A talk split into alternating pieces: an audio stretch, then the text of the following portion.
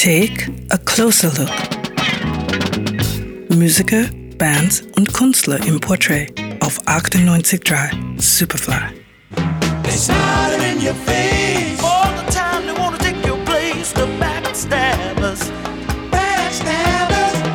Backstabbers. Ein Song über Kameradenschweine macht sie 1972 berühmt. Die OJs. Bis zu diesem Hit hat die Kameradschaft der Mitglieder schon einige Bewährungsproben hinter sich. Denn formiert haben sich die OJs bereits 15 Jahre zuvor in der Highschool. Der Durchbruch gelingt erst Anfang der 70er, als sie sich mit dem Produzentenduo Gamble und Huff zusammentun. Die sind gerade dabei, ihren ganz eigenen Sound zu erfinden. Den Philly Sound oder Philadelphia Soul. Die OJs werden zu einem der wichtigsten Vertreter dieses Stils. Es folgen weitere Hits 1975, etwa die Nummer I Love Music.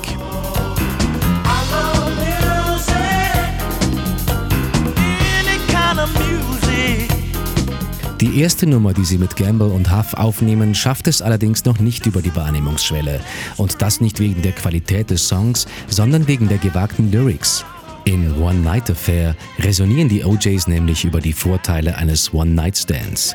Die Radiosender sind von so viel Tiefgang nicht begeistert und ignorieren den Song weitgehend.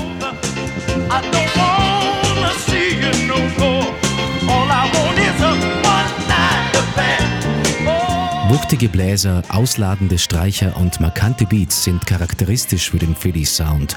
Der flexible Gesang der OJs, die sich sowohl in der Ballade als auch im Abtempo-Bereich wohlfühlen, fügt sich wunderbar in den neuen Sound ein.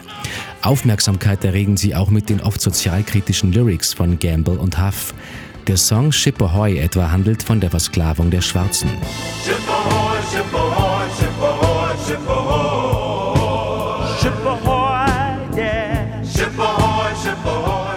Philly Sound und die OJs gelten heute als wichtige Wegbereiter für den Disco-Sound. Als der Anfang der 80er so richtig zu blühen beginnt, verblasst die Popularität der OJs jedoch zusehends. Sie bleiben aber eine beliebte Liveband und sind es auch heute noch.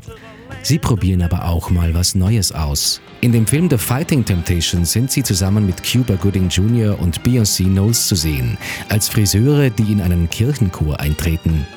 Über die Bedeutung dieses Films kann man sicher streiten, über das Vermächtnis, das die OJs hinterlassen werden, nicht.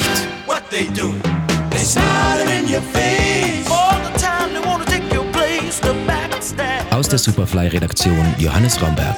98.3 Superfly.